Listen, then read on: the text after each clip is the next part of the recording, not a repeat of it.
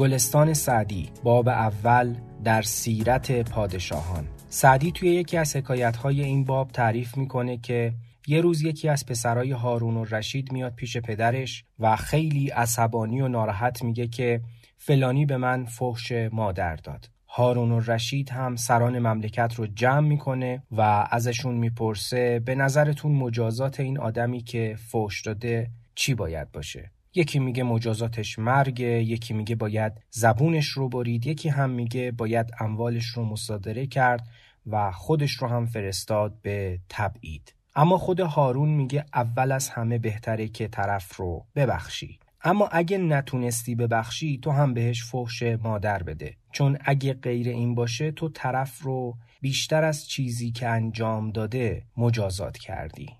یکی از پسران هارون و رشید پیش پدر آمد. خشمالود که فلان سرهنگزاده مرا دشنام مادر داد. هارون ارکان دولت را گفت جزای چنین کس چه باشد؟ یکی اشاره به کشتن کرد و دیگری به زبان بریدن و دیگری به مصادره و نفی. هارون گفت ای پسر کرم آن است که عفو کنی. وگر نتوانی تو نیز دشنام مادر ده نه چندان که انتقام از حد بگذرد. آنگاه ظلم از طرف ما باشد و دعوا از قبل خسم بله این حکایت یک نمونه از هزاران نمونه ای به حساب میاد که هنوز سیستم دادگستری و دادرسی مدرن متولد نشده بود. اگر کسی مرتکب جرمی می‌شد مجازاتش خیلی بستگی به شانس و اقبالش داشت. توی همین حکایت آدمای مختلف مجازاتهای مختلفی پیشنهاد دادند. از اعدام و قطع عضو بگیر تا مصادره اموال.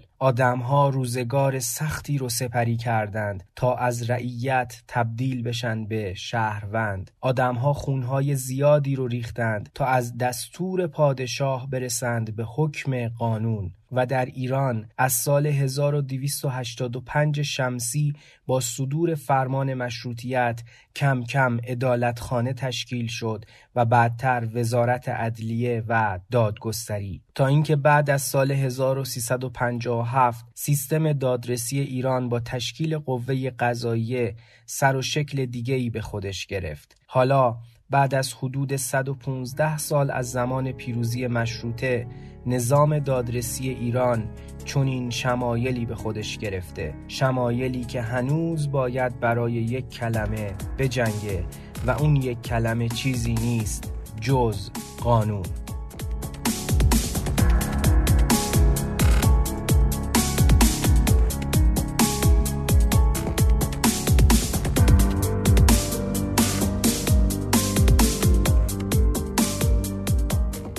سلام. من زرقام نرهی با همراهی مرزیه در هر قسمت پادکست دفیله یه موضوع حقوقی رو با نگاهی به قانون به زبان ساده برای شما روایت می‌کنم. دفیله به معنی رژه رفتنه و یکی از روش های قدیمی برای تشخیص هویت مجرما بوده. توی این روش پلیس طی روزهای خاصی از هفته زندانیای تازه وارد رو توی محوطه زندان شهر جمع می‌کرده و اونا رو از مقابل مامورای کلانتری ها زندانبانا و زندانی های قدیمی عبور می‌داده یا به عبارتی دفیله می‌کرده. تا به این وسیله زندانیای فراری یا سابقه دار شناسایی بشن. اگه تابلوی هواخوری زندانیان اثر ونسان ونگوک رو دیده باشین توی اون تابلو نمونه ای از دفیله زندانی ها به تصویر کشیده شده.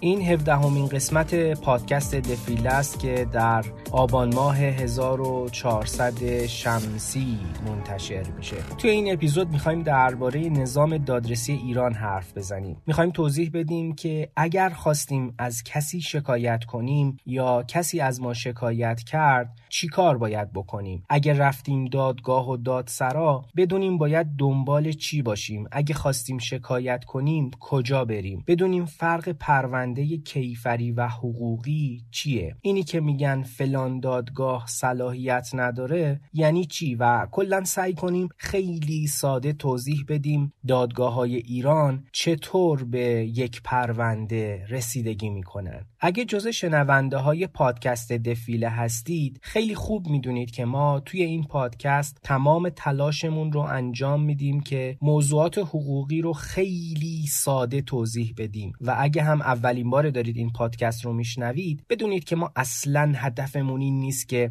موضوعات حقوقی رو خیلی پیچیده کنیم و شما هم تهش چیزی متوجه نشید. توی این اپیزود هم اصلا سراغ فلسفه و تاریخچه و اینجور مسائل نمیریم. یک راست میریم سر اصل مطلب. چون آدما وقتی یه مشکل حقوقی دارن دنبال این نیستن که استدلال های عجیب غریبی بشنون یا دقدقشون این باشه که فلان اصطلاح حقوقی یا فقهی کاربردش چیه. فرض کنید کسی توی چاه افتاده و یه نفر دکترای ریاضی از اونجا میگذره. طرفی که توی چاه داد می‌زنه که آی بیاید منو نجات بدید. حالا این کسی که دکترای ریاضی داره نمی‌تونه بگه سب کن تا محاسبات دقیق ریاضی انجام بدم و طول و عمق چاه رو اندازه بگیرم و اعداد رو توی فلان فرمول بذارم و بعد محاسبه کنم به چند متر تناب نیاز دارم و از چه زاویه‌ای می‌تونم تو رو بکشم بیرون و از اینجور حرفا. آدمی که توی چاهه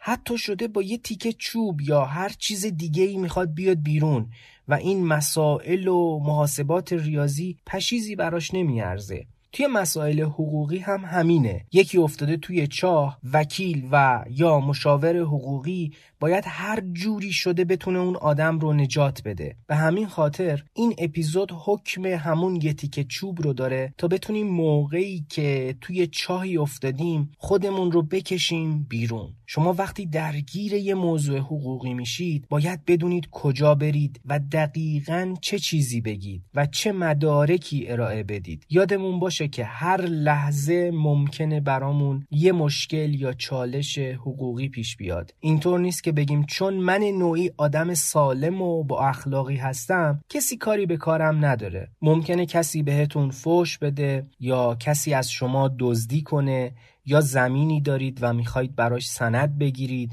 یا چکی دارید که برگشت خورده یا می‌خواید طلاق بگیرید یا تصادف کردید و می‌خواید دیه بگیرید و یا هزار جور دعوا و مشکل حقوقی دیگه. هر کدوم از این موضوعات حقوقی یه فرایندی داره و باید شما عینا همون راه رو برید. پس اگه قدم اول رو اشتباه بذارید علاوه بر اینکه هزینه هایی که کردید به باد میره کلی زمان رو هم از دست می‌دید و دوباره باید همه چیز رو از اول شروع کنید. خب از این مقدمه که بگذریم اول از همه باید بدونیم که اصولا همه پرونده ها توی دو تا دسته کلی قرار می گیرن. پرونده ها یا حقوقی هن یا کیفری. البته در سیستم دادرسی ایران یک سری مراجع خاصی وجود داره که ما نمی‌تونیم الزامن جز زیر مجموعه پرونده حقوقی یا کیفری بیاریم. مثلا دیوان عدالت اداری مرجع رسیدگی به شکایت از تخلفهای سازمانها و نهادهای دولتیه یا سازمان تعذیرات حکومتی که اساسا جز زیر مجموعه های قوه قضایی هم نیست و زیر نظر قوه مجریه کار می‌کنه به پرونده های تعذیراتی مثل گران فروشی و اینجور موارد رسیدگی می‌کنه یا هیئت های تشخیص اداره کار که به اختلاف اختلافات کارگری و کارفرمایی رسیدگی می‌کنه که توی اپیزود چهارم دفیله ما در موردش حرف زدیم. یا هیئت های حل اختلاف مالیاتی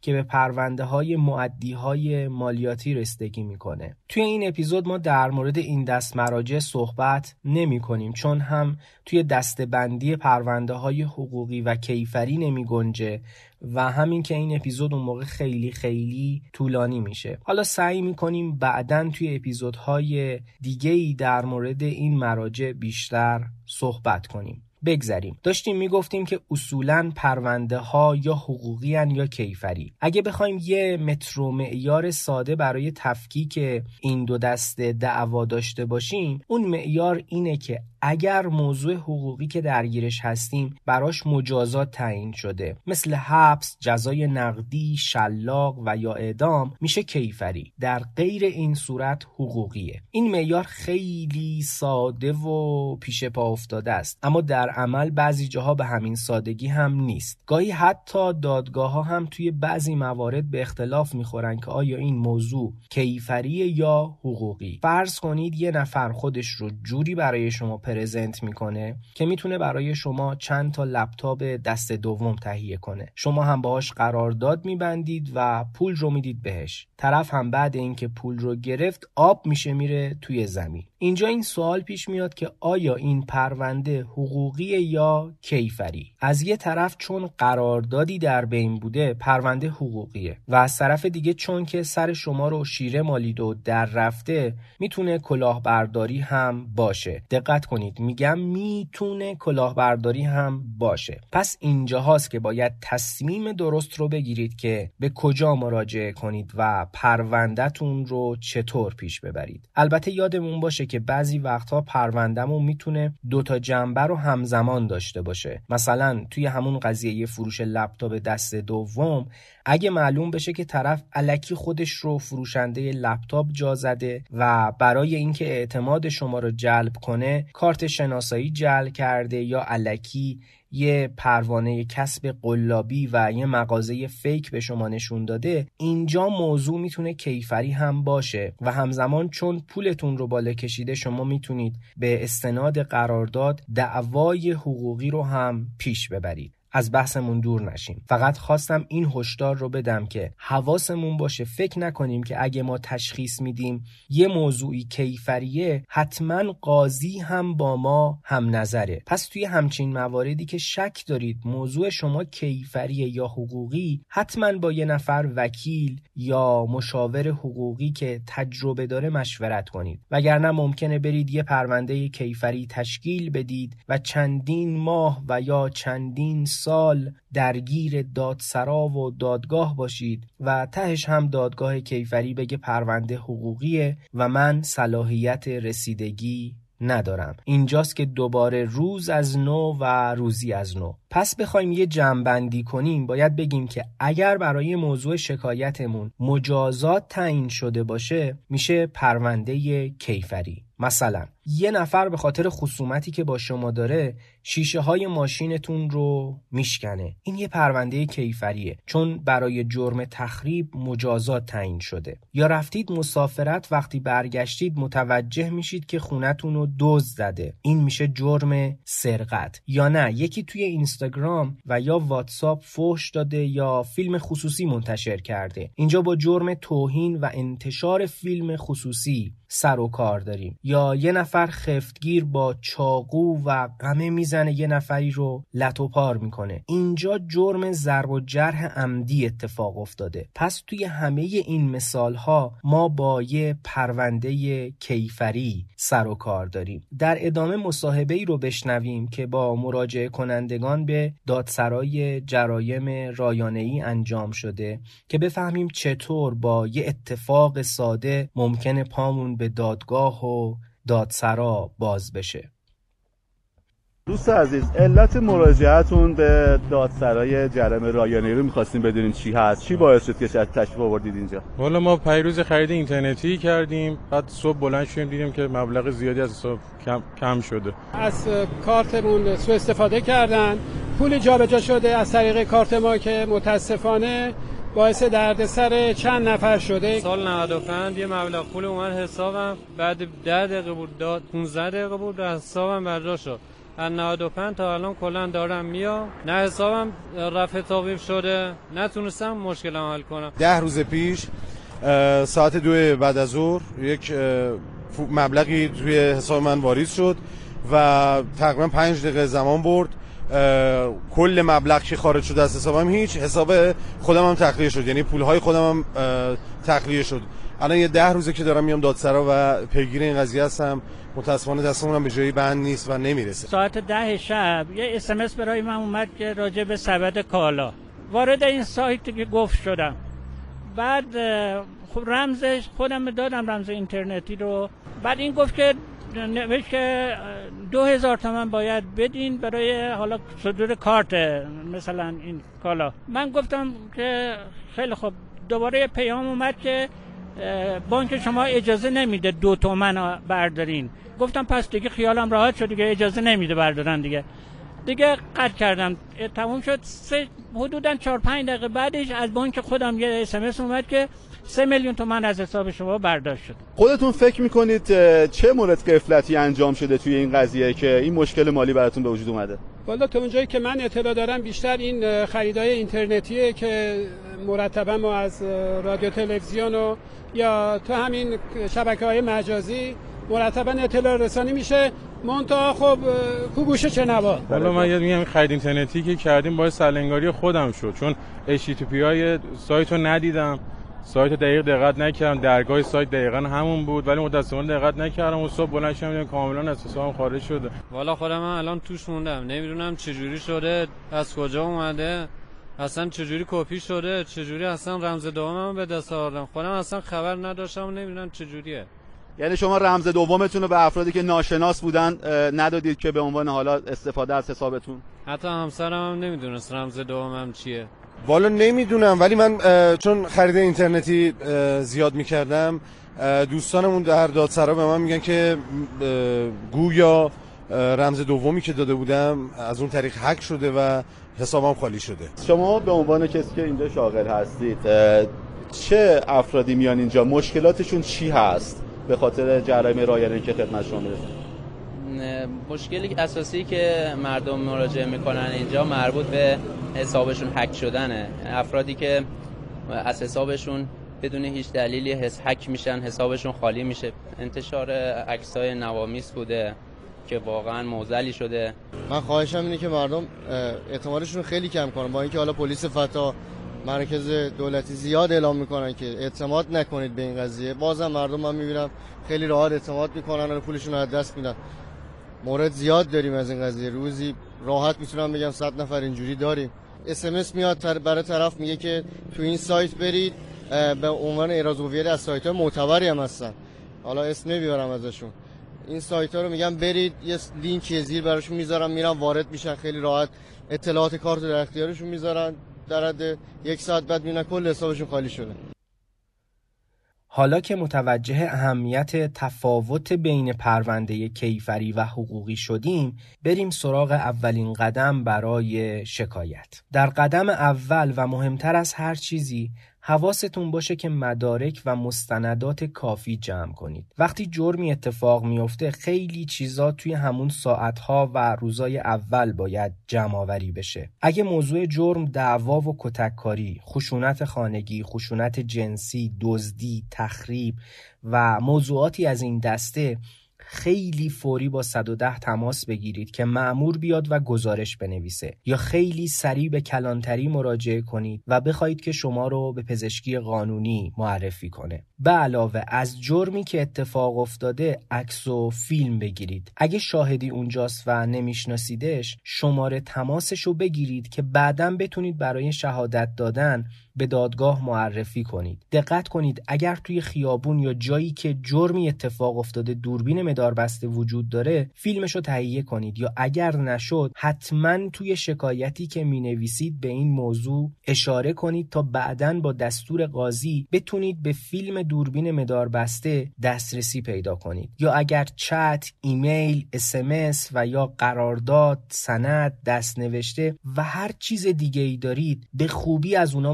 محافظت کنید. چون این شما هستید که می‌خواهید شکایت کنید و برای اینکه حرفتون رو ثابت کنید نیاز به مدرک دارید. خیلی ها فکر می‌کنن همین که شکایت کنن مثل فیلم های سینمایی قاضی و پلیس همه کارها رو پیش می‌برند و خیلی راحت متهم رو توی تله میندازن. باور کنید اونقدر تعداد پرونده ها و شاکی ها زیاده که قاضی و پلیس فرصت سرخاروندن ندارن. همه تصورات سینمایی از دادگاه رو بریزید دور. محیط دادگاه اصلا شبیه لوکیشن فیلم های آقای قاضی من اعتراض دارم نیست. ضمن اینکه فضای دادگاه و دیالوگ هایی که بین قاضی و طرفین دعوا رد و بدل میشه غزل حافظ و رباعیات خیام و ترانه های لورکا. نیست. کافیه یک بار پاتون توی کلانتری و دادسرا و دادگاه باز بشه. اون وقته که می‌فهمید برای گرفتن حقتون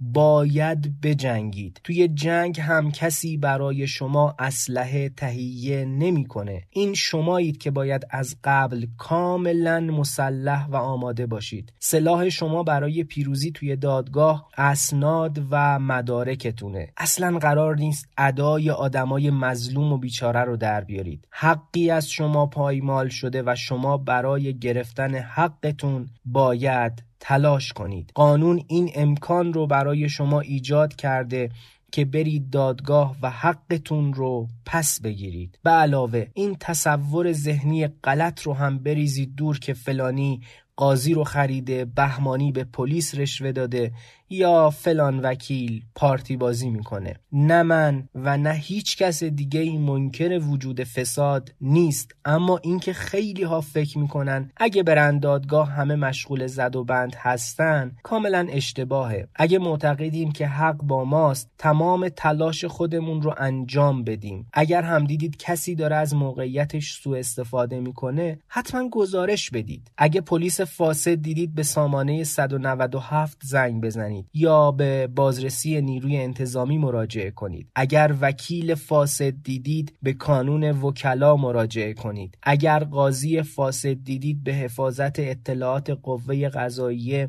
یا دادسرای انتظامی قضات مراجعه کنید. بدترین ظلمی که ما می‌تونیم در حق خودمون و بقیه انجام بدیم سکوت در مقابل این جور بیعدالتی هاست. تا اینجا فکر می کنم کاملا روشن شده باشه که مهمترین قدم آماده کردن مدارک و مستندات قوی و محکم برای اثبات کردن ادعاهامونه. ضمن اینکه اون تصورات فانتزی در مورد دادگاه رو بریزیم دور. چون این ماییم که باید حرفمون رو ثابت کنیم. بعدم به این حرف ها که فلان کس و فلان جا فاسده گوش ندیم. چون ما جز این که با صلاح قانون حقمون رو بگیریم انتخاب دیگه ای نداریم. بعد از اینکه مدارکمون آماده شد باید به دفتر خدمات الکترونیک قوه قضاییه مراجعه کنیم که خیلی خلاصه بهش میگن دفتر خدمات. پس اگر خواستیم شکایتی ثبت کنیم مستقیم نمیریم دادگاه. اول میریم دفتر خدمات و از اون طریق شکایتمون رو ثبت می‌کنیم. کافیه توی گوگل لیست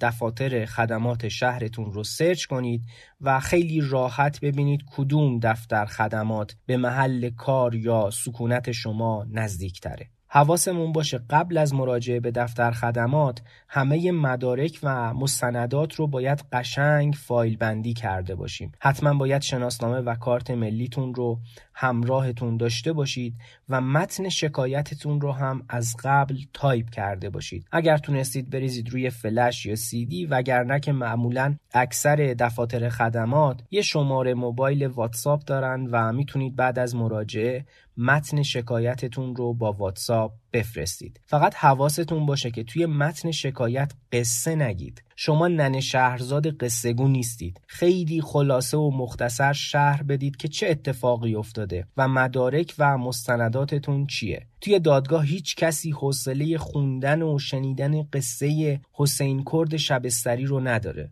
باز برمیگردم به همون حرف قبلی که ادای آدمای مظلوم رو در نیارید. توی جنگ برای آدم مظلوم آب و غذا نمیارن یا دست نوازش به سرش نمی‌کشن. پس خیلی شفاف ساده و مختصر ادعاهاتون رو شهر بدید. برای اینکه شکایت کنید باید یک نفر یا چند نفر رو طبیعتا طرف دعوای خودتون قرار بدید یا طرف شکایت خودتون قرار بدید. همیشه اینطور نیست که آدرس و مشخصات طرف دعوا رو بدونید. مثلا کسی که شبونه اومده از خونه شما دزدی کرده رو خب نمی‌شناسید دیگه. اینجور مواقع چاره ای جزئی ندارید که این قسمت رو خالی بذارید تا بعدا بتونید طرف رو شناسایی و پیدا بکنید. یا بعضی وقتا فقط از طرف اسم دارید و دسترسی به کد ملی و آدرسش ندارید. اینجا هم باید بنویسید طرف مجهول المکانه خلاصه بعد از اینکه شکایت رو از طریق دفتر خدمات ثبت کردید دفتر خدمات یه نسخه چاپی از شکایت رو به شما میده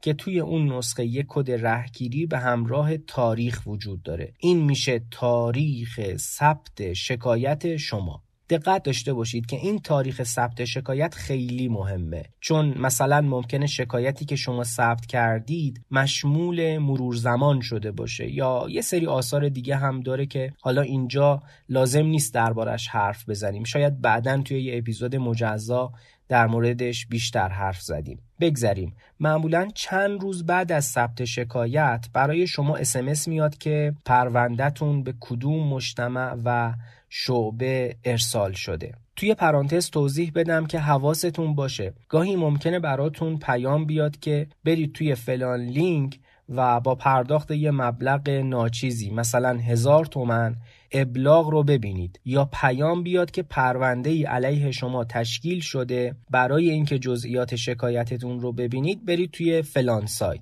بی برو برگرد این پیام ها هدفی جز فیشینگ نداره. و فقط دنبال سرقت اطلاعات کارت بانکی شماست. برای دسترسی به اطلاعات پرونده و یا دیدن ابلاغیه تنها و تنها باید به سایت عدل ایران برید. adliran.ir a d l i r a n.ir ادلیران هر سایتی جز این هدفش کلاهبرداریه. اگه یادتون باشه تا چند سال قبل اگر ابلاغی از طرف دادگاه و دادسرا داشتید یه نفر سرباز می اومد در خونه و یه نسخه از ابلاغیه رو به شما می‌داد و امضا می گرفت اما چند سالی میشه که دیگه این سیستم سنتی تقریبا جمع شده و دیگه ابلاغ ها به صورت سیستمی و از طریق سیستم سنا یا همون سامانه ادلیران انجام میشه. پس از این به بعد هر نوع اطلاعاتی که از پرونده خواستید دریافت کنید فقط و فقط به سایت ادلیران مراجعه کنید. و یادتون باشه هر سایتی بجز جز ادلیران دنبال سرقت اطلاعات هویتی و بانکی شماست. خب پرانتز رو ببندیم و بریم سراغ ادامه پادکست. رسیدیم به اینجا که بعد از ثبت شکایت یه اسمسی برای شما میاد که پروندهتون به کدوم مجتمع و یا شعبه ارجاع شده. قبل از اینکه بقیه مراحل رو توضیح بدیم اینجا باید با چند تا نکته مهم آشنا بشید. اول از همه اینکه توی پرونده های کیفری پرونده مستقیم نمیره دادگاه بلکه اول از همه پرونده میره دادسرا. البته چند تا استثنا داریم که پرونده مستقیم میره دادگاه مثل پرونده های اطفال یا پرونده های جرایم جنسی. اما در کل توی پرونده های کیفری اول از همه پرونده میره دادسرا. دادسرا کارش چیه؟ کار دادسرا تحقیقاته. یعنی شاکی و متهم رو احضار می‌کنه حرفاشون رو میشنوه مدارکشون رو بررسی می‌کنه و اگه قانع شد که واقعا جرمی اتفاق افتاده پرونده رو با کیفرخواست میفرسته دادگاه تا دادگاه حکم به مجازات بده. پس دادسرا فقط و فقط می‌تونه بگه جرمی اتفاق افتاده یا نه. اینکه مجازاتی تعیین بشه جز وظایف دادگاهه و نه دادسرا. به رئیس دادسرا میگیم دادستان. دادستان مترادف همون مدعی العمومه یعنی اگر متوجه شد جرمی اتفاق افتاد به نمایندگی از مردم باید اون جرم رو پیگیری کنه. به همین خاطره که بهش میگن مدعی العموم یعنی مدعی از جانب عموم مردم. دادستان یه سری همکار داره که به دو دسته کلی تقسیم میشن دادیارها و بازپرسها. از نظر اداری بازپرس مقام بالاتری نسبت به دادیار داره. دادیار به نوعی غلام حلقه به گوش دادستانه. یعنی هرچی دادستان بگه باید قبول کنه. اما بازپرس اصولا نظر مستقل خودش رو داره. و می‌تونه با نظر دادستان مخالفت کنه. حالا این مخالفت ها و نحوه حل و فصلش خودش یه داستان مفصل دیگه است و اینجا ما باهاش کاری نداریم. اما فقط این رو بدونید که پرونده شما بعد از اینکه شکایتتون رو ثبت کردید با دستور دادستان میره زیر دست یه بازپرس یا دادیار. معمولا پرونده های مهمتر و پرونده هایی که مجازات سنگین تری داره رو میدم به بازپرس و پرونده های سبکتر رو میدم به دادیار. در ادامه بخشی از سکانس فیلم جدایی نادر از سیمین رو بشنویم. این سکانس خیلی واقعی و شبیه اون چیزیه که توی دادسراها میگذره. داره میگه من اصلا نمی‌دونستم باردار بوده. امروز داره میگه من اصلا هولش ندادم تو هم همینجوری واسه من نگاه کن حرف نزن. خدا وکیلی شما منو هول ندادین. ده بگین دیگه. مگه نگفتم؟ ببین آقا این که از خونه بیرونش کردم ولی هولش ندادم اینا رو بس کنار. فاصله در خونه با پله مگه چقدره؟ دو سه متر دیگه. خب تو این فاصله چه اتفاق دیگه افتاده که باعث آسیب دیدن این خونه ما راهروی خونه. آقا من دارم حرف می‌زنم. آقا شما اصلا نباید حرف بزنید. شما جواب صدا تو بیار پایین آقا. من تو حرف شما پریدم. شما فقط باید اومدی جواب بدید اصلا شما سوال سوال دارم و جواب بدید سوال شما یه سوال دارم جواب بدید حاج آقا من اصلا می‌خوام از ایشون سوال خود من بپرس بگو. تو اگه ریگی به کفشت نیست واسه چی اون شب بلند شدی بودو بودو اومدی بیمارستان که مثلا زن من چش شده. مرد حسابی من از رو انسانیت بلند شدم اومدم. زدیش انسانیتت کجا بود؟ دیگه موقع دعوا اونجا بود؟ بله همسایه‌شون اونجا بود. خب می‌نویسم بیان تحقیق محلی انجام حاج آقا این همسایه‌ها مثل این خانم معلم حالا همشون با همن. آقا یه بازپرس ایشون از همون اول داره همینجوری توهین می‌کنه دروغ دارم این که میگم. کی دروغ میگه کی راست میگه رو من تشخیص میدم. شما حرف نزنید. حاج آقا اینال بفهمید خانمشون هم که ازشون طلاق گرفته بلند شده سند آورده واسه ای بابا. اون شما زامن داری؟ زامن چی؟ یه کارمند دولتی یه کسی که جواز کسب داشته باشه. کسی رو زامن برای چی آقا؟ که بیکار. زامن بعد داشته باشه دیگه الان متهم چیکار کرده مگه متهمه طبق شکایت متقابلی که ایشون کردن ازش بی خود رفته شکایت کرد. خانم قبول کردن که پدر ایشونو بستن به تخت دارم قفل کردن رفتن دیگه. بابا حاج آقا این بچهش مرده. صدا تو بیار پایین گفتم تو خجالت نمی‌کشی؟ تو مردی. سر و صدا نکن گفتم. آخه شما رو به هر کی قبول داری حاج آقا یه زنم به ما گوش کن. خب این خب این داره همه چیو میپیچونه. بابا این زده خب زن من کتک زده که بچهش افتاده مرده دیگه. خب چی از این واضح تر چرا می‌خوای به آدم بدبخت ظلم کنی آخه؟ خب یه خودم به من گوش کن. توضیح دادم که نظم اینجا رو به هم بریزی. سه روز می‌نویسم ببرنید بازداشت. از زندگیمو باختم حاج آقا. من از حبس میترسونی؟ برو خدا بترس. آقای زدی زنگ بزن اجرایی یه مأمور بدون خب تو رو برداریم قرآن مجید زنگ نزن. یه آقا بیاد مأمور ببره. باش برو بیرون سر صدا نکن. سرسدا نکنم برای چی؟ حرف نزنم حقمو بخورن یه بار بیرون آقا. چطور آقا؟ چطور دارم میرم؟ خیلی خوب. خیلی خوب. کلام واسه یه بار بیرون آقا. برام میره خودش میره. آقا من ده سال توی کپاشی جون کندم. آخر سر مثل سگ انداختم بیرون گفتم برو قانون حق تو میده. شکایت کردم یه سال کشوندنم این برون و یه سال کشوندنم. آخر سرم هیچی که هیچی گفتم برو گم شو بشین خونه.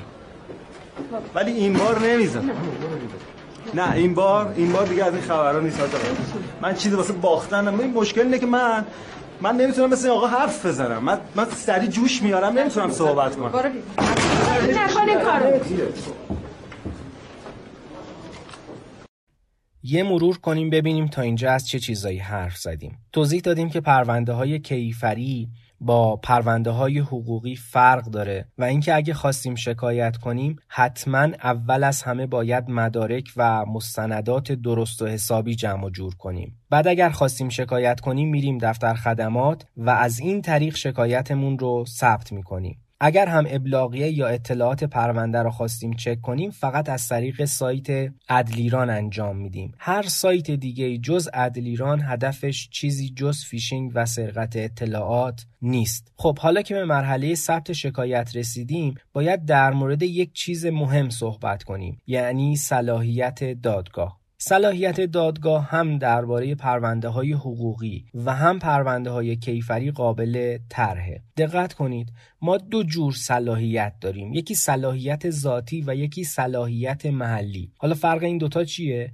صلاحیت ذاتی خودش رو توی تفکیک بین پرونده های حقوقی و کیفری نشون میده. یعنی یه پرونده ای که موضوع حقوقی داره مثلا قرارداد خرید و فروش خونه یا دادخواست طلاق رو دادگاه کیفری نمی‌تونه رسیدگی کنه. یا برعکس پرونده قتل رو نمیشه برد دادگاه حقوقی. چون صلاحیت اینا ذاتا با هم دیگه فرق داره. درست مثل موسیقی رپ و کلاسیک میمونه. سبک همایون شجریان و هیچکس در ذات خودش با هم فرق داره. اما مثلا سبک شجریان و علیرضا قربانی کلاسیکه اما لحن و تحریرها متفاوته. پس این شد صلاحیت ذاتی. اما صلاحیت محلی یعنی چی؟ صلاحیت محلی حکم همون لحن و تحریر رو داره. یعنی بعد اینکه فهمیدیم مثلا پرونده ما از نظر صلاحیت ذاتی کیفریه حالا باید ببینیم کدوم دادگاه می‌تونه رسیدگی کنه. در سرتاسر سر ایران این همه دادگاه و مجتمع قضایی وجود داره. کدوم یک از این دادگاه ها به پروندهمون رسیدگی می‌کنه؟ آیا لزوما دادگاهی که به خونمون نزدیکتره باید به پرونده رسیدگی کنه؟ اینجاست که صلاحیت محلی خودشو نشون میده. یعنی کدوم محل یا به عبارتی کدوم دادگاه از نظر محلی و جغرافیایی باید به پرونده رسیدگی کنه. از اینجا به بعد کمی گوشتون رو تیز کنید چون می‌خوام یه نکته مهم رو توضیح بدم. اون نکته مهم اینه که توی پرونده های کیفری دادگاهی که جرم در اونجا انجام شده از نظر محلی صلاحیت رسیدگی داره. یعنی اگر کسی از شما دزدی کرد دادگاه اون محلی که عمل دزدی انجام شده صلاحیت رسیدگی داره. یعنی اگه شما برای مسافرت برید مشهد و توی هتل یا فرودگاه کسی طلا یا پولی از شما بدزده دادسرا و دادگاه مشهد به شکایت شما رسیدگی می‌کنه. حتی اگه شما ساکن مشهد نباشید چون جرم سرقت در مشهد اتفاق افتاده. البته تعیین محل وقوع جرم همیشه کار ساده ای نیست. مثلا اگه کسی که اصفهانه به یه نفری که توی تهران تلفنی توهین کنه یا فرض کنید یه نفر توی شیراز به دروغ خودش رو یه پزشک جا بزنه و شما توی مازندران به صورت ارتباط اینترنتی حرفاشو بشنوی و بهش اعتماد کنی و بعد وقتی برگشتی تهران از طریق اینترنت بانک به حسابش پول بزنی باعث میشه که جرم کلاهبرداری یه جورایی تو سه جای مختلف اتفاق بیفته. یا نه ممکنه یه نفر چند تا جرم علیه شما انجام بده. مثلا توی اهواز شما رو تهدید کنه توی رشت شما رو کتک بزنه و توی آبادان از شما سرقت کنه. پس اینجاست که تعیین صلاحیت محلی دادگاه خیلی مهمه. به همین خاطره که موقع شکایت از شما خواسته میشه که اعلام کنید محل وقوع جرم کجا بوده. چرا؟ چون محل وقوع جرم دادسرای رسیدگی کننده به پرونده رو معلوم می‌کنه. توی شهرهای بزرگ مثل تهران دادسراها رو توی ناحیه های مختلف تقسیم بندی کردن و بسته به اینکه جرم توی کدوم ناحیه اتفاق افتاده میره همون دادسرا مثلا اگه جرمی توی نیاوران انجام بشه میره دادسرای ناحیه یک. یا اگه جرمی سمت عباس آباد اتفاق بیفته میره دادسرای ناحیه هفت. با این حال برای یه سری از موضوعات تخصصی کیفری دادسراهای مخصوصی تشکیل شده. مثلا برای موضوعات مرتبط با جرایم رایانه‌ای دادسرای ناحیه 31 سمت صادقیه تهران تشکیل شده. یا برای پرونده هایی با جنبه های بین المللی دادسرای ناحیه سی سمت خیابون فاطمی تشکیل شده. اما توی شهرستان ها معمولا یه دادسرا بیشتر نیست و هر جرمی با هر موضوعی اتفاق بیفته میره همون دادسرا. حالا که بحث شهرستان پیش اومد باید در مورد تقسیمات کشوری و اثرش در صلاحیت دادگاه یه توضیح کوچیکی بدم. همونطور که می‌دونید از نظر تقسیمات کشوری محل سکونت به ترتیب از بزرگ به کوچیک اینجوری تقسیم میشه. استان شهرستان بخش دهستان شهر و روستا. دادسرا فقط توی شهرستان تشکیل میشه. بنابراین توی بخش دهستان شهر و روستا ما چیزی به اسم دادسرا نداریم. توی بخش دادگاه بخش تشکیل میشه و دادگاه بخش وظیفه دادسرا و دادگاه رو خودش انجام میده. انگار قاضی دادگاه بخش هم نقش باسپورس رو داره و هم نقش قاضی دادگاه کیفری. تازه توی دادگاه بخش قاضی دادگاه هم می‌تونه به پرونده کیفری رسیدگی کنه و هم پرونده حقوقی. و این مورد فقط و فقط یک استثناء در نظام دادرسی ایران به حساب میاد که یک قاضی همزمان بتونه به پرونده های حقوقی و کیفری رسیدگی کنه. پس اگر یه زمانی رفتید سمت شمال و مثلا توی مرزن آباد تصادف کردید پروندهتون دیگه نمیره دادسرا. مستقیم میره دادگاه بخش مرزن آباد. یا اگر همون مرزن آباد یه دعوای ملکی داشتید باز پرونده میره دادگاه بخش. بخش یعنی میرید دادگاه می‌بینید این قاضی که دیروز داشت در مورد جرم و مجازات و پرونده کیفری حرف می‌زد امروز داره در مورد قرارداد و رفع نقص دادخواست و اینجور مسائل حرف می‌زنه. خلاصه اینکه قاضی دادگاه بخش یه هنجر طلایی به حساب میاد. یعنی هم هیچکس می‌خونه هم شجریان. با این حساب اگه روزی گذرتون خورد به دادگاه بخش پیش خودتون نگید که پادکست دفیل اطلاعات اشتباه بهمون داد و گفت پرونده های کیفری همیشه میره دادسرا یا اینکه یه دادگاه نمی‌تونه هم به پرونده کیفری و هم حقوقی رسیدگی کنه. شما دادگاه بخش رو به عنوان یه استثنا در نظر بگیرید. با صلاحیت محلی و ذاتی آشنا شدیم. حالا توی پرونده های کیفری علاوه بر صلاحیت ذاتی و محلی یه نوع صلاحیت دیگه داریم که بهش میگیم صلاحیت شخصی. توی صلاحیت شخصی با شخصیت متهم سر و کار داریم. منظورمون از شخصیت اخلاق و رفتار و منش و جهانبینی طرف نیست بلکه موقعیت شغلی یا سنش برامون مهمه. اگر کسی که می‌خوایم ازش شکایت کنیم نظامی باشه حالا فرقی نداره. نیروی انتظامی سپاه یا ارتش معمولا پرونده به دادسرا و دادگاه نظامی میره. اگر طرف شکایتمون روحانی باشه یا به قول مردم کوچه و بازار آخوند باشه دادگاه ویژه روحانیت به شکایت ما رسیدگی می‌کنه. گاهی هم ممکنه ما بخوایم از یه دختر یا پسر زیر 18 سال یا 15 سال شکایت کنیم. که توی این جور مواقع پرونده برای رسیدگی به دادگاه اطفال و نوجوانان میره. یا مثلا برای رسیدگی به تخلفات قضات دادگاه عالی انتظامی قضات تشکیل شده. خب بعد از اینکه مشخص شد پرونده از نظر ذاتی محلی و شخصی باید توی کدوم دادسرا رسیدگی بشه از اینجا به بعد دادیار و بازپرس باید تحقیقات رو شروع کنه. این تحقیقات از اخذ اظهارات شاکی و متهم شروع میشه و در ادامه ممکنه پرونده به کارشناسی ارجاع بشه. یا آگاهی و کلانتری یه سری تحقیقات پلیسی انجام بدن. یا اینکه حرفای شهود و مطلعین ثبت و ضبط بشه و خلاصه هر اقدام دیگه ای که بازپرس و دادیار تشخیص بدن که برای اثبات وقوع جرم لازمه انجام بشه. دادسرا اگر شخصی رو به عنوان متهم احضار کرد معمولا از طرف یه قرار تأمینی هم می‌گیره. قرار تأمین یعنی چی؟ قرار تأمین انواع مختلفی داره که مردم بیشتر با دو موردش آشنا هستن. یکی زامن یکی وسیقه که البته کلمه زامن هم درست نیست و درستش کفیله کفیل کف ی ل کفیل. یعنی یه نفر میاد دادسرا و کفیل متهم میشه و میگه هر زمان که متهم رو خواستید من کفیل حاضرش می‌کنم. دادسرا هر کسی رو به عنوان کفیل قبول نمی‌کنه و معمولا میگه طرف باید کارمند باشه یا پروانه کسب داشته باشه. اگه احیانا کفیل کسی شدید یادتون باشه که توی قرار کفالت بسته به شدت جرم و مالی که از شاکی برده شده دادسرا یه مبلغی رو می‌نویسه که بهش میگن وجه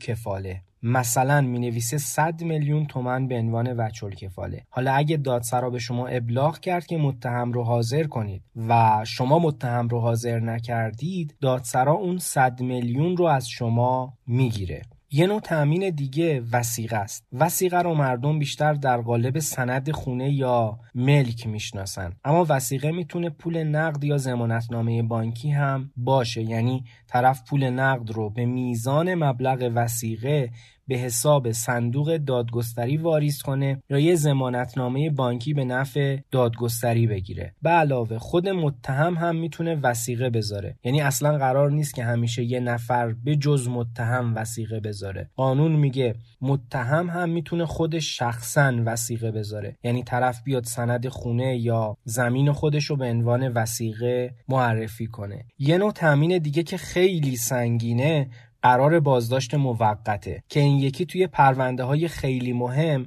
مثل قتل عمد صادر میشه. یادمون باشه بازداشت با حبس فرق داره. کسی که میره بازداشت موقت ممکنه بعدا ثابت بشه که بیگناهه. اما مجازات حبس برای کسی اجرا میشه که رأی قطعی علیهش صادر شده و گناهکار بودنش به اثبات رسیده. بازداشت موقت معمولا توی دادسرا صادر میشه و چون مردم عادی فرق حبس و بازداشت رو نمی‌دونن اگر طرف بعدا بیگناه شناخته بشه خیلی ها فکر می‌کنن که حتما مرتکب جرمی شده که رفته زندان. در صورتی که طرف رفته بازداشت.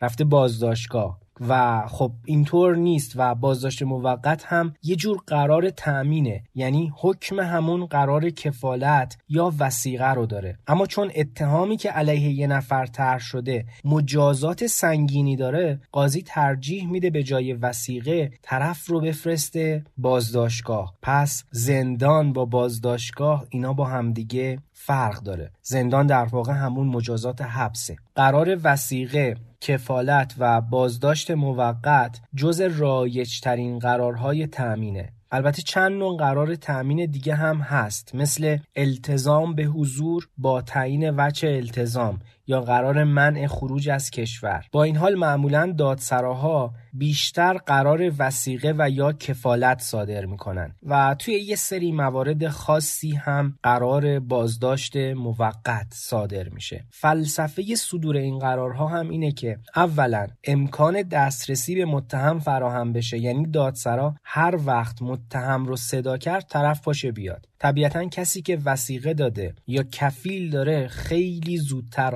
آفتابی میشه. ثانیا داشتن تأمین این کمک رو می‌کنه که اگه فرد و روزی دادگاه حکم محکومیت داد بشه از مبلغ وسیقه یا وجه کفاله پول شاکی رو داد یا اینکه جریمه نقدی رو از محل وسیقه یا وجه کفاله برداشت کرد. در هر حال بعد از اینکه تحقیقات توی دادسرا به صورت کامل انجام شد در قدم بعد دادیار یا بازپرس باید نظر نهایی شد در قالب رأی اعلام کنه. نظر دادیار و بازپرس هم از دو حالت خارج نیست. حالت اول اینکه اگه جرمی اتفاق نیفتاده باشه یا دلایل شاکی کافی نباشه پرونده رو مختومه می‌کنه یا به عبارتی قرار منع تعقیب صادر می‌کنه. حالت دوم این که دادسرا معتقد جرمی اتفاق افتاده. در این صورت کیفرخواست می نویسه و پرونده رو برای تعیین مجازات میفرسته دادگاه. ما فقط یه نوع دادگاه نداریم.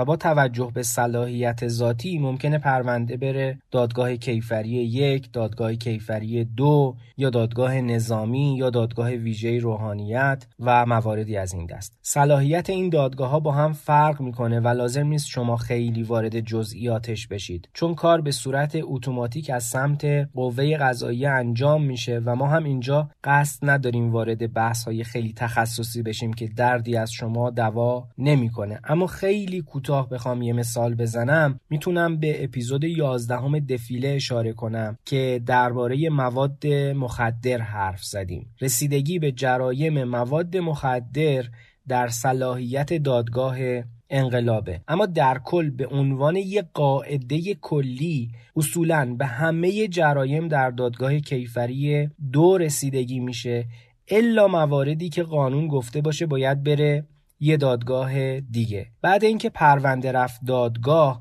معمولا حداقل یه جلسه رسیدگی تشکیل میشه و دوباره شاکی و متهم اظهارات خودشون رو ارائه میدن. دقت داشته باشیم که دادگاه هیچ الزامی به قبول کردن نظر دادسرا نداره. یعنی ممکنه دادسرا بگه جرمی اتفاق افتاده و دادگاه بگه نه جرمی اتفاق نیفتاده. یا برعکسش هم ممکنه. یعنی دادسرا بگه از نظر من جرمی واقع نشده اما دادگاه بگه چرا؟ جرمی اتفاق افتاده. پس به عنوان یک قاعده کلی همیشه نظر دادگاه بر نظر دادسرا میچربه و دادسرا مکلف بله قربانگوی دادگاه باشه. با این حال حواسمون باشه که پایه پرونده و اسکلت پرونده توی دادسرا بسته میشه. یعنی هر چقدر بتونیم توی دادسرا پرونده رو محکم و مستند جمع و جور کنیم توی مراحل بعدی رسیدگی دادگاه کارمون خیلی سریعتر و راحتتر پیش میره. در هر حال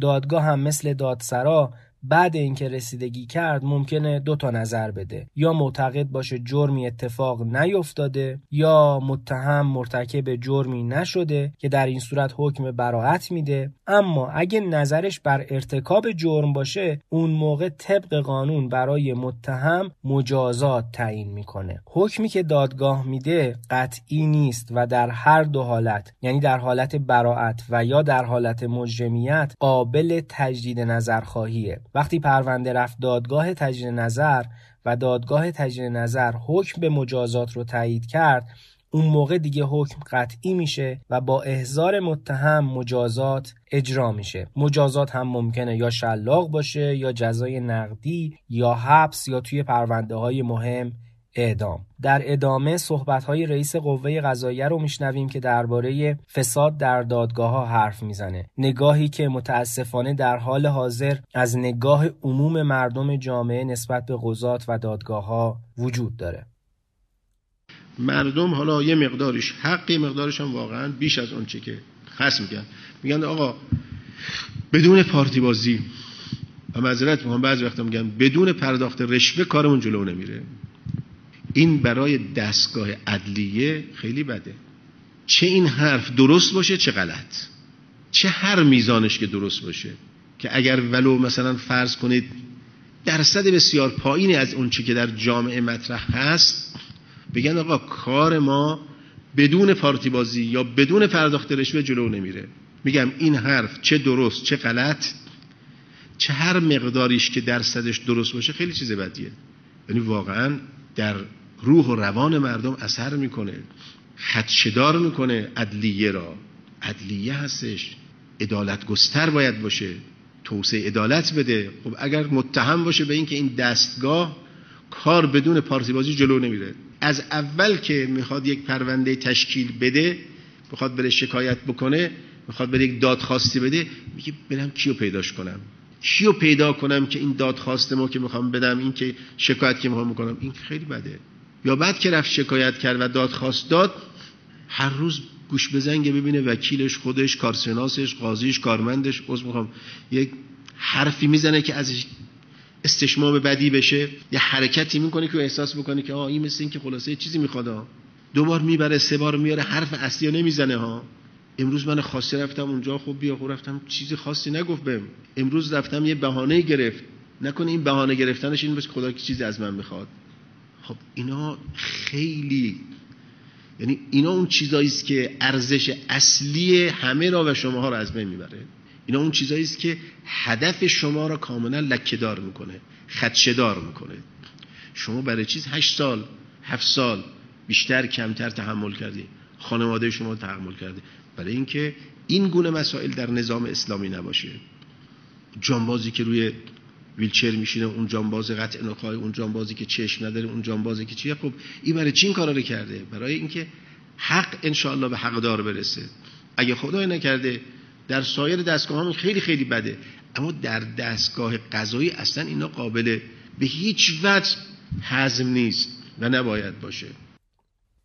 ما تا اینجا در مورد نحوه شکایت و رسیدگی به پرونده های کیفری حرف زدیم. خیلی خلاصه بخوام بگم تا اینجا فهمیدیم که به پرونده هایی که توش حرف از مجازات کردن باشه میگیم کیفری. به علاوه اینکه پرونده های کیفری اول میره دادسرا و بعد از اینکه دادسرا تحقیقات رو انجام داد و قانع شد که واقعا جرمی اتفاق افتاده کیفرخواست می‌کنه و پرونده رو میفرسته دادگاه یه نکته مهم در مورد صلاحیت دادگاه گفتیم. گفتیم که صلاحیت یا محلی یا ذاتی. صلاحیت ذاتی یعنی اینکه دادگاه کیفری فقط به پرونده های کیفری رسیدگی می‌کنه و اجازه دخالت توی پرونده های حقوقی رو نداره. اما صلاحیت محلی یعنی صلاحیت دادگاه محل وقوع جرم. یعنی جرم در هر نقطه جغرافیایی انجام شده باشه دادسرا و دادگاه همون محل جغرافیایی به پرونده رسیدگی می‌کنه. حالا بریم سراغ پرونده های حقوقی. توی پرونده های حقوقی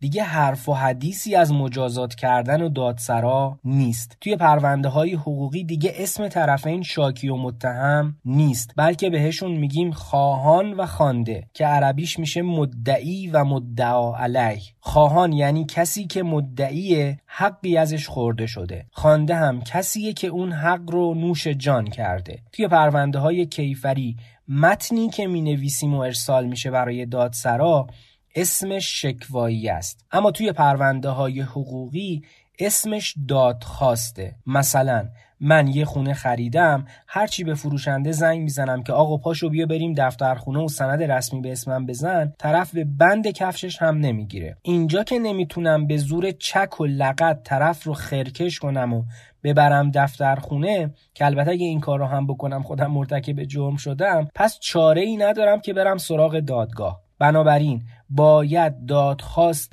الزام به تنظیم سند رسمی بدم. یعنی برم دفتر خدمات درست مثل پرونده های کیفری و از طریق دفتر خدمات دادخواست خودم رو ثبت کنم. بازم مثل پرونده های کیفری حتما قبلش متن دادخواست و مستندات و مدارک رو باید زمینه دادخواست کنم. لطفا این تیکه رو خیلی دقیق بشنوید. متن دادخواست و عنوانی که توی دادخواستتون انتخاب می‌کنید خیلی خیلی مهمه. ببینید توی پرونده های کیفری شما ممکنه از نظر حقوقی یه چیزی رو اشتباه بنویسید. یعنی ممکنه بگید طرف سرقت کرده اما از نظر قانون ممکنه عمل طرف خیانت در امانت باشه. توی پرونده کیفری اگر همچین اشتباهی بکنید دادسرا و دادگاه به تشخیص خودش اون اشتباه شما رو اصلاح می‌کنه. اما توی پرونده های حقوقی کافی همچین گافی بدید. قاضی خیلی راحت پروندهتون رو رد می‌کنه. چرا؟ چون خواسته شما از نظر شکلی ایراد داره.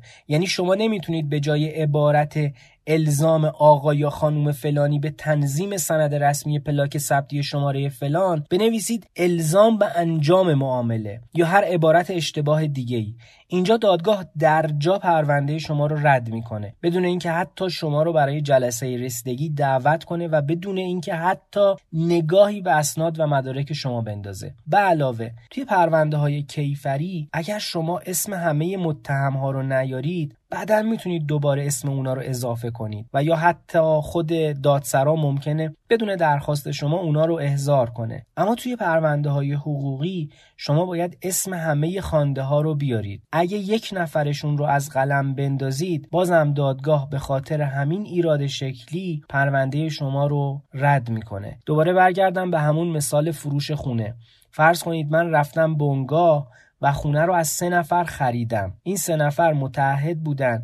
سه ماه بعد بیان دفترخونه و سند رسمی بزنن. من رفتم دفترخونه و گواهی عدم حضور این آدما رو گرفتم اما بازم نیومدن خونه رو سند بزنن. توی این پرونده اگه قرار دادخواستی طرح بشه عنوان خواسته یا موضوع دعوا الزام به تنظیم سند رسمیه. حالا من چه کسایی رو باید طرف دعوای خودم قرار بدم یا به عبارتی خانده های دعوای من کیا میشن؟ معلومه. همه اون سه نفر فروشنده باید طرف دعوای من قرار بگیرن. یعنی اگر اسم دو تا رو بنویسم و یکی رو از قلم بندازم دادگاه با یک لبخند ملیح و با شعار پرونده کمتر زندگی آسوده تر دادخواست رو رد می‌کنه. تازه بعضی وقتا داستان کمی پیچیده و البته کمی تراژیک هم میشه. فرض کنید توی همون پرونده یکی از فروشنده ها فوت کنه. اینجا شما باید ورسه اون فروشنده رو طرف دعوای خودتون قرار بدید. برای اینکه ورسه رو طرف دعواتون قرار بدید ناچارید برید شورای حل اختلاف و درخواست گواهی انحصار ورسه بدید. اینی که دارم این همه تاکید می‌کنم روی این موارد وسواس به خرج بدید اول از همه به خاطر پولیه که مفت مفت از دست می‌دید. توی پرونده های کیفری برای ثبت شکایت نهایتا 100 تومن 200 تومن یا نه. اصلا یه میلیون تومن به عنوان هزینه دادرسی پیاده میشید. اما توی پرونده های حقوقی باید یه درصدی از خواستتون رو به عنوان هزینه دادرسی بدید. مثلا از یه نفر 500 میلیون تومان طلب دارید. اینجا برای طرح دادخواست 3.5 درصدش رو همون اول کار به عنوان هزینه دادرسی باید پرداخت کنید. یعنی 17 میلیون و 500 هزار تومن حالا شما توی همچین پرونده ای ممکنه چند تا سوتی خیلی ریز بدید و مثلا عنوان خواستتون رو اشتباه تنظیم کنید یا خواندگان دعوا رو درست وارد نکنید.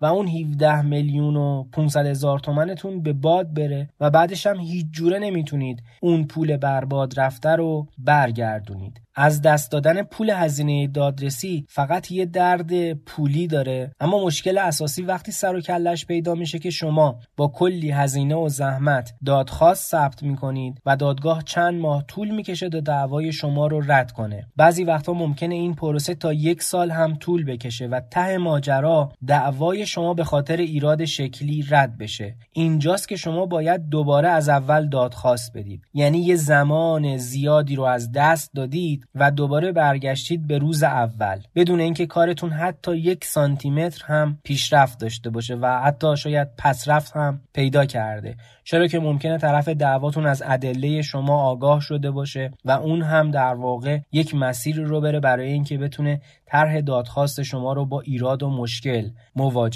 کنه. شاید توی پرونده های کیفری بتونید بدون مشاوره با وکیل هر جوری شده خودتون گیلیمتون رو از آب بیرون بکشید. اما توی پرونده های حقوقی لطفا این کار رو انجام ندید. اینجا فقط چند نمونه کوچیک رو مثال زدیم.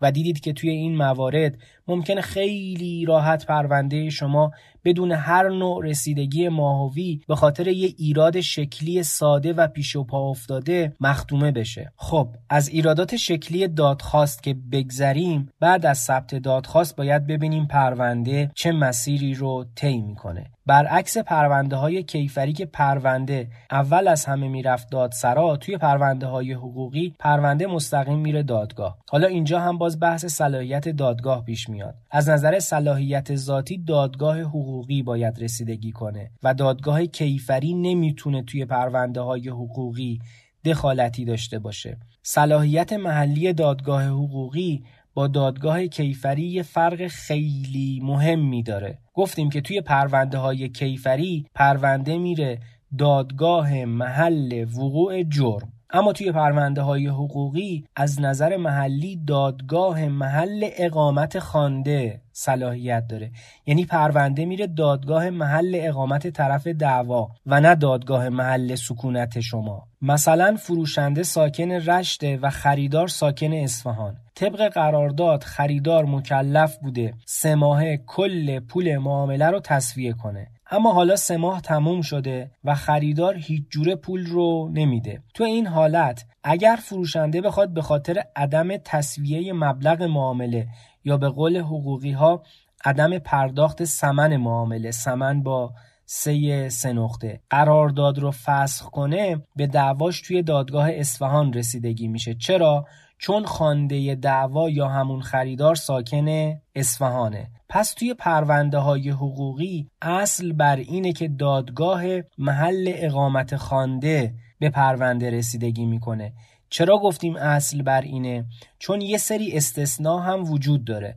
مثلا اگر زمینی رو معامله کنیم چون زمین مال غیر منقول به حساب میاد یعنی مالی که امکان جابجایی نداره. دادگاهی که اون زمین در اونجا قرار داره صلاحیت رسیدگی داره. یعنی اگر یه تهرانی و یه شیرازی در مورد یه زمینی که توی کرمان با هم معامله کنن دادگاه کرمان به اختلاف حقوقی اونا رسیدگی می‌کنه. یا یه استثناء دیگه اینه که اگه قراردادی امضا کردیم توی قرارداد قید کنیم که این قرارداد در فلان شهر امضا شد. چون دادگاهی که قرارداد در اونجا امضا شده همون دادگاه صلاحیت رسیدگی داره. حالا که بحثمون رفت سمت صلاحیت دادگاه به یه نکته خیلی مهم حتما توجه داشته باشیم. برعکس پرونده های کیفری که حتما باید از طرف دادسرا و دادگاه رسیدگی انجام بشه توی پرونده های حقوقی می‌تونیم توافق کنیم که دادگاه به پروندهمون رسیدگی نکنه. یعنی چی؟ یعنی می‌تونیم توی قرارداد شرط داوری بذاریم. به این صورت که اگه فردا روزی به اختلاف خوردیم فلان شخص یا فلان مرکز داوری به اختلافمون رسیدگی کنه. پس اگه قرارداد ما شرط داوری داره دیگه نمی‌تونیم بریم دادگاه. اگه هم بریم کافی دادگاه شرط داوری رو ببینه. همین که دادگاه شرط داوری رو ببینه بازم یه لبخند ملیح می‌زنه و با شعار پرونده کمتر زندگی آسوده تر دادخواست رو رد می‌کنه. اصولا توی پرونده های حقوقی ریزکاری ها و زرافت های این شکلی خیلی زیاده و حالا حالا ها میشه در موردش صحبت کرد. اما قصدمون وارد شدن به مباحث تخصصی حقوقی نیست. با این حال همین که شما بدونید نحوه تنظیم دادخواست یه کار تخصصی به حساب میاد و برخلاف تصور خیلی ها نوشتن دادخواست شبیه نوشتن انشای تابستان خود را. چگونه گذرانده اید نیست؟ خیلی از مشکلاتتون حل میشه. بگذریم. گفتیم که دادگاه به پرونده های حقوقی رسیدگی می‌کنه. اما توی سیستم قضایی ایران علاوه بر دادگاه یه نهاد دیگه هم وجود داره به اسم شورای حل اختلاف. شورای حل اختلاف به پرونده های جزئی و نه چندان مهمتر رسیدگی می‌کنه. هرچند از روز اولی که زمزمه تشکیل شورای حل اختلاف مطرح شد قرار نبود این شورا رسیدگی غذایی انجام بده بلکه هدف از تشکیلش ایجاد صلح و سازش بین طرفین دعوا بود. اما کم کم قانون یه سری اختیاراتی به شورای حل اختلاف داد و الان مثل دادگاه جلسه رسیدگی تشکیل میده و حکم صادر می‌کنه. اما اختیاراتش مثل دادگاه گسترده نیست. در حال حاضر یعنی آبان ماه 1400 شمسی شورای حل اختلاف فقط به پرونده هایی که سقف خواسته تا 20 میلیون تومنه رسیدگی می‌کنه. هرچند یک سری زمزمه هایی داره شنیده میشه که قرار قانون اصلاح بشه و این سقف خواسته برسه به 50 میلیون تومن یعنی 20 میلیون تومن بشه 50 میلیون تومن. ولی الان فعلا 20 میلیون تومنه. یعنی اگر شما چکی داشته باشید که برگشت خورده و مبلغش 19 میلیونه شورای حل اختلاف به پرونده شما رسیدگی می‌کنه. اما اگه مبلغ چک 21 میلیون باشه پرونده میره دادگاه. البته شورای حل اختلاف به یه سری پرونده های دیگه هم فارغ از مبلغ خواسته یعنی همون 20 میلیون تومن رسیدگی می‌کنه. مثل دعوای تخلیه خونه که صاحب خونه علیه مستجر طرح می‌کنه یا صدور گواهی انحصار ورسه پس با این حساب می‌تونیم بگیم که صلاحیت شورای حل اختلاف نسبت به دادگاه حقوقی صلاحیت ذاتیه. علاوه بر شورای حل اختلاف یه مرجع حقوقی دیگه هم داریم که بهش میگیم دادگاه خانواده. اپیزود هفتم دفیله رو اگر تا حالا گوش نکردید حتما بشنوید. توی اون اپیزود ما در مورد ازدواج و طلاق حرف زدیم. چیزایی که توی اپیزود هفتم گفتیم رسیدگیش در صلاحیت دادگاه خانواده است. یعنی اگه مرد بخواد دادخواست طلاق بده پرونده میره دادگاه خانواده. یا زن اگه بخواد نفقه جهیزیه و یا مهریش رو بگیره این دادگاه خانواده است که باید حکم بده. البته صلاحیت دادگاه خانواده فقط محدود به دعواهای زناشویی نیست و دادگاه خانواده در مورد سرپرستی کودکان بی سرپرست یا اهدای جنین و یا تغییر جنسیت و مواردی از این دست هم صلاحیت رسیدگی داره. در مورد صلاحیت دادگاه خانواده یه نکته مهمی وجود داره. خاطرتون باشه گفتیم که صلاحیت محلی دادگاه حقوقی بر اساس محل اقامت خوانده تعیین میشه. یعنی خوانده ساکن هر شهر و روستایی که باشه دادگاه همون شهر و روستا به دعوا رسیدگی می‌کنه. اما در مورد پرونده های خانواده قانون یه حمایتی از زن کرده و میگه اگه زن علیه همسر خودش بخواد دادخواست بده می‌تونه توی دادگاه محل اقامت خودش طرح دعوا کنه. مثلا شوهر ساکن تهرانه و زن بعد از دعواهای زناشویی رفته کرج. اینجا زن می‌تونه از همون دادگاه کرج به استناد اینکه شوهرش معتاده و دسته به زن داره دادخواست طلاق بده و همون دادگاه کرج هم رسیدگی کنه. در هر حال چه در دادگاه حقوقی و چه شورای حل اختلاف و دادگاه خانواده بعد از اینکه دادگاه تشکیل جلسه رسیدگی داد و اظهارات طرفین رو شنید ممکنه نیاز باشه که استعلامی انجام بشه.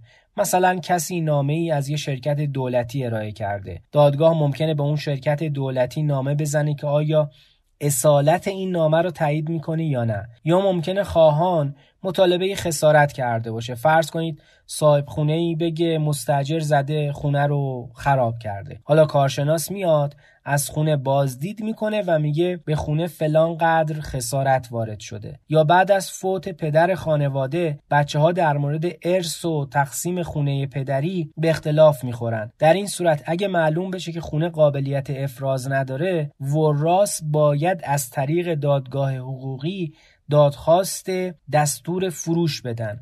دادگاه هم برای اینکه حدود ثبتی ملک و مالکین رو در بیاره پلاک ثبتی رو از اداره ثبت استعلام می‌کنه. خلاصه بعد از اینکه دادگاه همه این کارها رو انجام داد حکمش رو صادر می‌کنه. حکم دادگاه حقوقی هم مثل دادگاه کیفری ظرف 20 روز قابل تجدید نظره. اگه تجدید نظر نشد رأی دادگاه قطعی میشه و کسی که حکم به نفعش صادر شده می‌تونه درخواست اجرا بده. اما اگر تجدید نظر خواهی شد بعد از رسیدگی دادگاه تجدید نظر میشه حکم رو اجرا کرد. دقت کنیم که حکم دادگاه تجدید نظر همیشه برای دادگاه اولیه یا همون دادگاه بدوی لازم الاجراست کلا توی سیستم قضایی ایران سه مدل دادگاه داریم. دادگاه بدوی دادگاه تجدید نظر و دیوان عالی کشور. دادگاه بدوی اولین مرجعیه که پرونده برای رسیدگی بهش ارجاع میشه. دادگاه تجدید نظر هم اسمش روشه. یعنی مرجع تجدید نظر از حکم دادگاه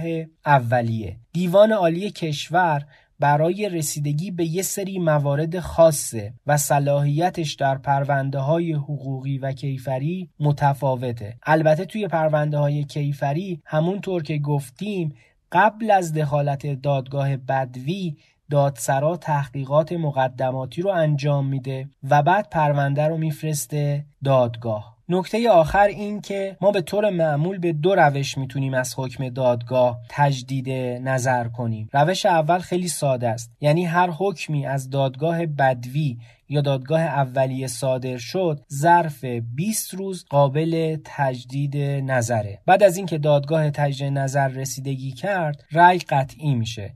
وقتی رأی قطعی شد امکان اجرای اون وجود داره. در هر حال قطعیت رأی به معنی نقطه پایان رسیدگیه. چون ما اگر یه نقطه پایان برای رسیدگی نذاریم دعوا می‌تونه سالهای سال همینجوری ادامه پیدا کنه. درست مثل دویدن روی تردمیل میمونه که ما هر چقدر میدویم به جایی نمی‌رسیم. به این قضیه که دعوا باید یه نقطه پایان رسیدگی داشته باشه اصطلاحا میگن اعتبار امر مختوم. وقتی پرونده‌ای به ایستگاه آخر رسید و قطعی شد دیگه نمیشه بهش اعتراض کرد و دیگه نمیشه یه بار دیگه مشابه همون دعوا رو تر کرد. با این حال در یک سری موارد استثنایی دقت کنید خیلی استثنایی به رأی قطعی هم میشه اعتراض کرد. روش اول اعتراض از طریق اعاده دادرسیه. روش اعاده دادرسی توی پرونده های حقوقی و کیفری فرق داره. توی پرونده های کیفری دیوان عالی کشور به اعاده دادرسی رسیدگی می‌کنه و توی پرونده های حقوقی اون دادگاهی که رأی توی اونجا قطعی شده یه بار دیگه به پرونده رسیدگی می‌کنه. علاوه بر اعاده دادرسی از سال 92 یه روش دیگه هم برای اعتراض به رأی قطعی وارد نظام دادرسی ایران شد و اون اعتراض از طریق رئیس قوه قضایی است. این روش معروف به ماده 477 منظور از ماده 477 ماده 477 قانون آین دادرسی کیفریه. با این روش هر حکم قطعی حقوقی و یا کیفری رو میشه با استفاده از ظرفیت ماده 477 دوباره به جریان انداخت. البته رأیی که می‌خواهیم اعتراض کنیم باید خلاف شهر باشه یا به قول قانون خلاف بیین شهر باشه و نمی‌تونیم همینجوری سنگ مفت گنجیش مفت بریم سراغ ماده 477 چون توی این روش هم روند رسیدگی طولانیه و هم امکان رسیدن به نتیجه خیلی سخته چون واقعا باید ثابت بکنیم که اون حکم قطعی برخلاف شر صادر شده. یعنی خیلی تابلوه که برخلاف شر این حکم صادر شده. بعد از اینکه رأی قطعی شد میشه درخواست اجرا داد. حتی اگر طرف مقابل درخواست اعاده دادرسی یا اعمال ماده 477 رو داده باشه. فقط اگر مرجعی که صلاحیت رسیدگی به اعاده دادرسی یا ماده 477 رو داره سراحتا بگه که فعلا حکم قطعی اجرا نشه از اجرای حکم جلوگیری میشه. در غیر این صورت اصل بر اینه که باید حکم قطعی رو اجرا کرد. بنابراین تا اینجا ما اومدیم و یک دور از شروع رسیدگی توضیح دادیم در پرونده های کیفری در پرونده های حقوقی و در نهایت رسیدیم به صدور حکم قطعی و اجرای رأی قطعی.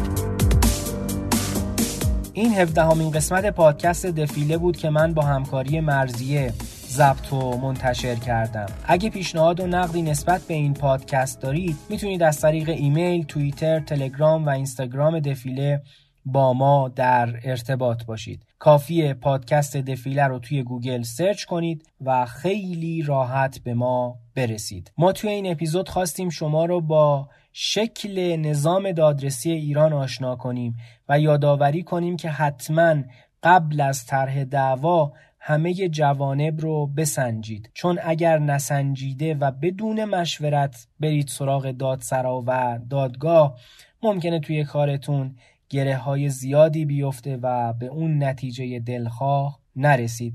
در هر حال مثل تمام اپیزودهای قبلی نمیشه توی حدود یک ساعت همه جزئیات رو گفت و ما فقط هدفمون اینه که شما با کلیات یه موضوع حقوقی آشنا بشید و بعد اگه علاقه من بودید خودتون در مورد جزئیاتش بیشتر بپرسید و بیشتر آگاه بشید. در انتها از شما ممنونم که ما رو تا پایان گوش کردید. سرتون سلامت دلتون خوش.